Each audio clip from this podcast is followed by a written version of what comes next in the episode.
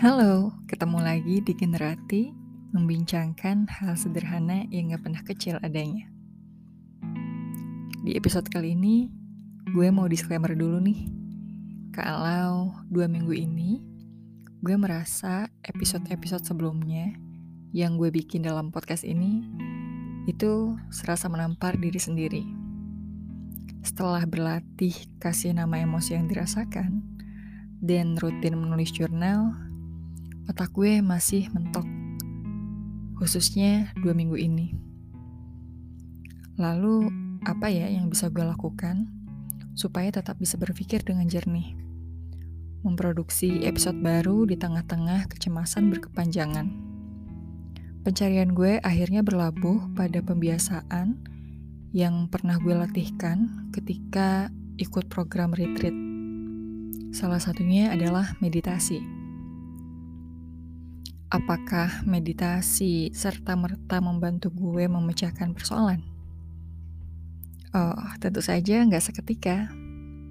Namun, perlu gue akui, ada percikan-percikan kecil yang mengembalikan energi untuk menulis skrip, mempersiapkan episode baru. Kalau kita mau cari informasi soal manfaat meditasi, pastinya banyak sekali. Gue coba gali dari perspektif lain. Pencarian ini mengantarkan gue dalam sebuah artikel yang cukup menarik, yang berjudul Here's What Mindfulness Is and Is Not Good For, yang ditulis sama Daniel Goleman, seorang psikolog sekaligus jurnalis yang banyak membahas soal pengelolaan emosi. Menurutnya, ketika latihan mindfulness seperti meditasi gak berpengaruh apa-apa, pemahaman dan pendekatan yang tepat sesuai kebutuhan itu yang jadi kuncian. Dalam kasus yang gue alami, kesedihan adalah emosi yang dominan gue rasakan yang cukup mengganggu pekerjaan dalam dua pekan ini. Maka langkah yang gue lakukan sesederhana mempraktikkan meditasi yang dikhususkan untuk mengelola kesedihan serutin mungkin. Banyak kok podcast yang provide cara bermeditasi sesuai dengan situasi mental kita atau sesuai suasana hati. Gue mengikuti cara bermeditasi yang disediakan sama sama Rafa Rana di podcastnya. Gue cukup nyaman ngikutin kata-kata afirmatif yang dia sampaikan. Ngomong-ngomong soal pendekatan yang tepat, gue juga melakukan yoga sebelum bermeditasi body movement gue butuhkan untuk benar-benar membantu mengistirahatkan pikiran yang lagi rame. Gue menggabungkan keduanya. Lewat ekstra latihan mental ini, pelan-pelan gue mulai pede nulis lagi. Bikin episode baru di podcast ini. Lewat pencarian dan juga latihan, pemahaman-pemahaman baru juga mulai tumbuh dan bermunculan. Ketika spektrum emosi kita lagi dominan ekstrim, secara natural isi kepala kita makin rame dari biasanya. Kita terus-terusan berpikir dan jadi sulit fokus. Solusinya, stop. Tentu nggak mudah. Di sinilah peran latihan mental seperti meditasi dibutuhkan. Coba deh kita uji. Sekarang, kamu duduk bersila dengan tegap Tutup mata, lemaskan wajah,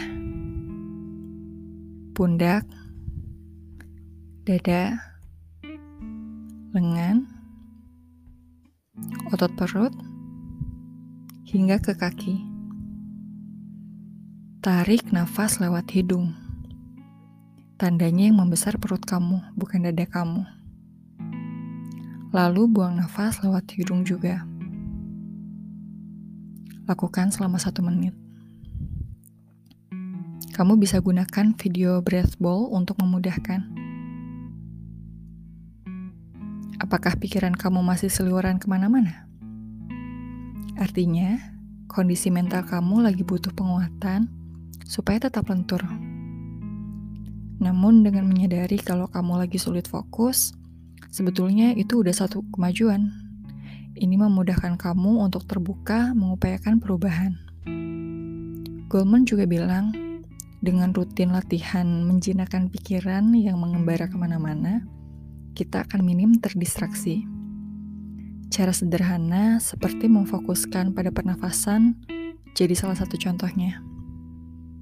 Karena nafas itu abstrak, gak kelihatan atau sulit dirasakan, kalau masih kesulitan, kita bisa pelan-pelan melatih fokus dengan mencium aroma teh atau kopi yang hangat. Atau bisa juga dengan mendengarkan white noise. Masih kesulitan juga. Yuk coba lagi. Gue mungkin akan sambung di episode lainnya ya. Sekarang kita coba sama-sama dulu. Terima kasih sudah mendengarkan.